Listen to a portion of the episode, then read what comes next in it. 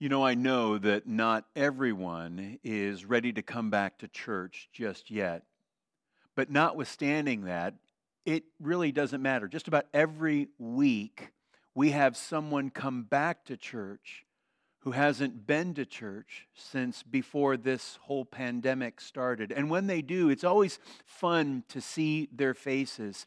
It's fun to see the surprise on their face with the changes that we've made uh, inside our building. It's fun to see the happiness on their face when they see people they haven't seen for months.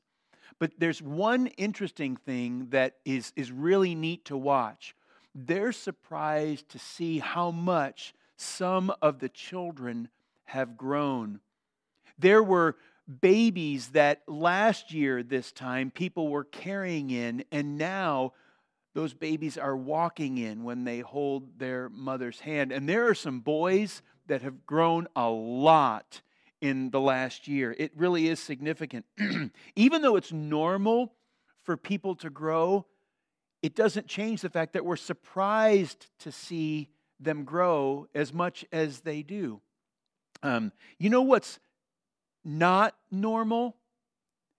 What's not normal is when people don't grow. It's actually understandable that would that people would grow. We expect them to grow. We don't expect people to not grow. Jesus understood that. Jesus wants you and I to grow. As normal as it is to see people grow physically, it's also normal for them to grow spiritually, for them to find Jesus and grow in following him. That really is normal. It's what Jesus wanted. That's why he said the things that he did in the commission that we've been listening to for the last couple of weeks. Let's read that commission from Matthew chapter 28 again. Then Jesus came to them. He said, All authority in heaven and on earth has been given to me. So you must go to make disciples of all nations. Baptize them in the name of the Father and of the Son and of the Holy Spirit Teach them to obey everything I have commanded you, and you can be sure that I am always with you to the very end. Last week, when we were talking about knowing, we specifically looked at verse 20 in there, and that's where we're going to go again this week when we talk about growing. That verse says that Jesus said, Teach them to obey everything I have commanded you. You know, there are two words right there that everyone loves to say and no one wants to hear the word obey and the word command. Everyone loves to give commands and have people obey them, yet we resist the requirement to obey the commands that are given to us. It's just a normal fact of most people. Even when Jesus is talking, though, we resist. Even when he's teaching, even when he's doing amazing things, we still resist even him. I mean, Jesus is good. He is really good. He's really smart. He always knows what to do. He always knows what to say. Uh, and he always comes in just in the nick of time. But obey? And even obey everything? There are a lot of people who like the rescuing part of Jesus. They like the saving part of Jesus. But that following part and the Lord of your life part, yeah, that's not so popular. We tend to resist that. Sometimes I wonder if we think that in this whole deal that Jesus makes with us, that if we're not getting the short end of the stick, as if he has the really easy part in all of it. The reason we resist following, the reason we resist growing as we follow Jesus is because growing is challenging. Growing is hard. It can be really hard. When we grow, we have to say no to things that we used to say yes to, and we have to say yes to things that we used to say no to it really makes for an uncomfortable season in our life when we grow. In his book, Leadership Pain, author Samuel Chand uh, gives uh, us a formula to help us understand why we resist growing in our following of Jesus. The first thing he says this growth equals change. We have to change so many things. In order to grow, we might need to change how often or when we sleep. We might need to change what we eat, what we spend, who we spend time with, who we listen to, where we go, what we know, and who we talk to, who we text to, what we post. Lots of those things may need to change. Growth equals change, and change equals loss. In order to change, we may lose sleep. We may lose money. We may lose friends. We may lose the amount of time that we spend online, and we may not binge watch anymore. We may lo- no longer be welcome with some people and at some places. We may doubt what we used to know, and we may delete or significantly limit our social media time or even the accounts themselves. So, growth equals change, change equals loss, and loss equals pain. When we lose things, when we lose friends, when we lose a lifestyle or a part of a lifestyle that we've been used to, that we've become comfortable in, it hurts. And sometimes it really hurts. It's painful. We don't do what we used to do. We're not with who we used to be with. We don't go to the places that we used to go. And it hurts. So, because growth equals change, and change equals loss, and loss equals pain, therefore, growth equals pain. The pain makes, makes us ask, well, what's the point? Is it really all worth it?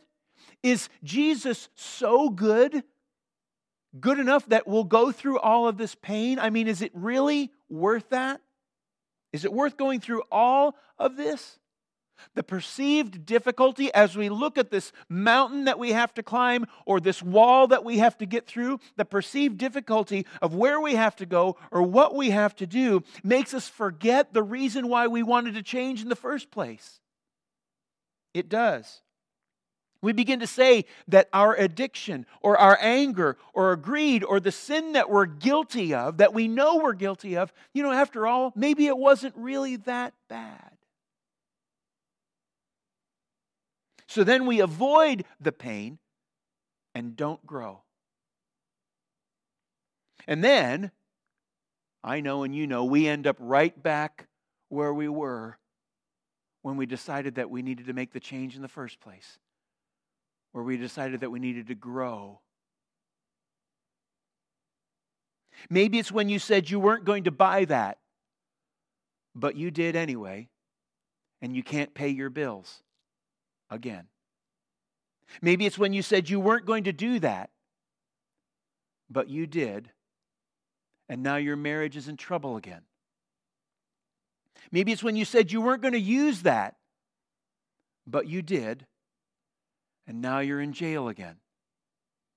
Maybe it's when you said you weren't going to say that, but you did, and now you're alone again. Maybe it's when you said you weren't going to listen to that, but you did, and now you're angry again. Don't get me wrong, most of us can manage most of our lives.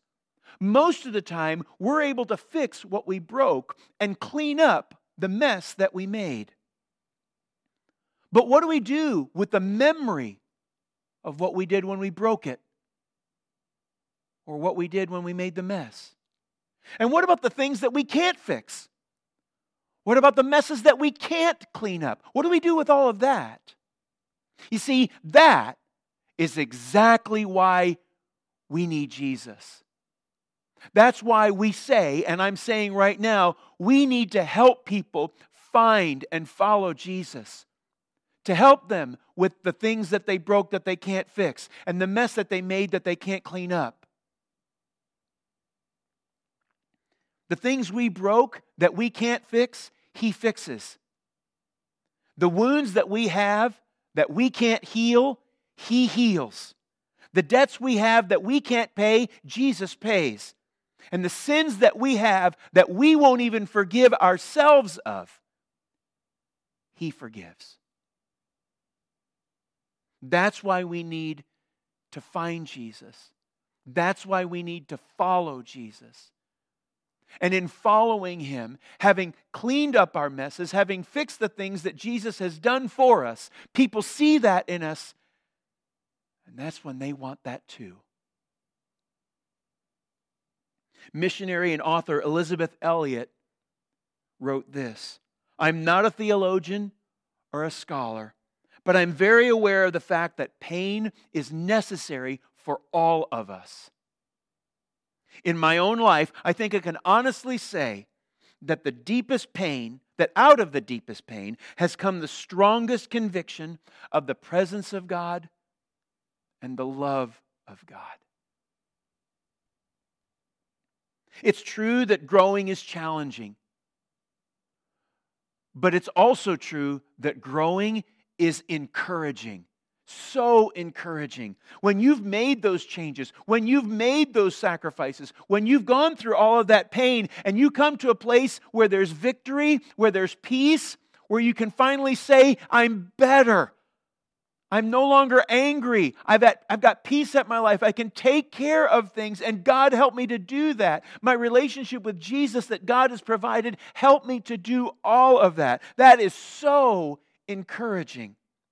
But even more encouraging than that is when you can't do it, when you can't take the pain anymore, when you've there's nothing left to sacrifice and there's no hope. And suddenly, out of nowhere, God shows up and He provides, He fixes, He comforts, He takes care of you. That is so encouraging. And you stand on top of the mountain and you say, Look at what my God did.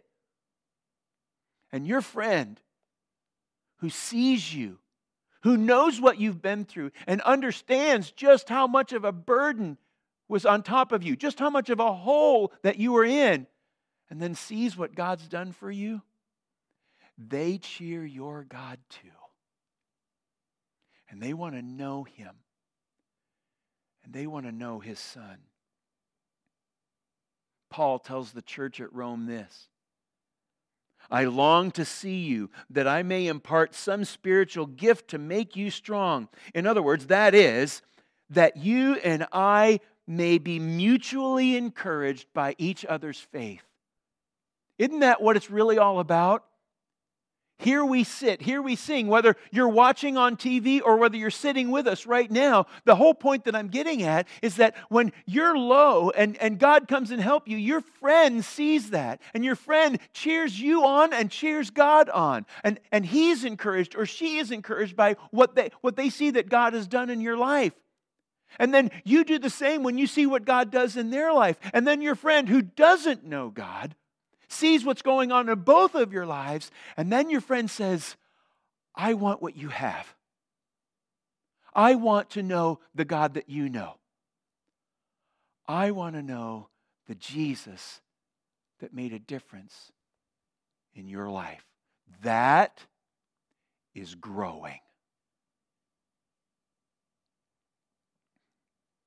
Growing is challenging, but growing is encouraging. It's a sign of growth when you surrender. It's a sign of growth when you say, Look what God did. It's a sign of growth when you pray, God, I've got nothing left. I need you. And it's a sign of growth when you tell your friend, You need Jesus. God, help us to grow.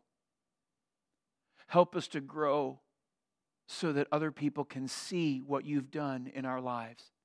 Help us to grow so that other people can understand that you love them too, that Jesus died for them too. God, help us to grow so that we can tell our story about you. God, when we're afraid of the pain, when we're afraid of the guilty, the, the, the, difficulty, when we're afraid of acknowledging our guilt and dealing with our junk, help us to know that you're going to be there right there with us. You're going to walk with us, just like you said you would always be there with us.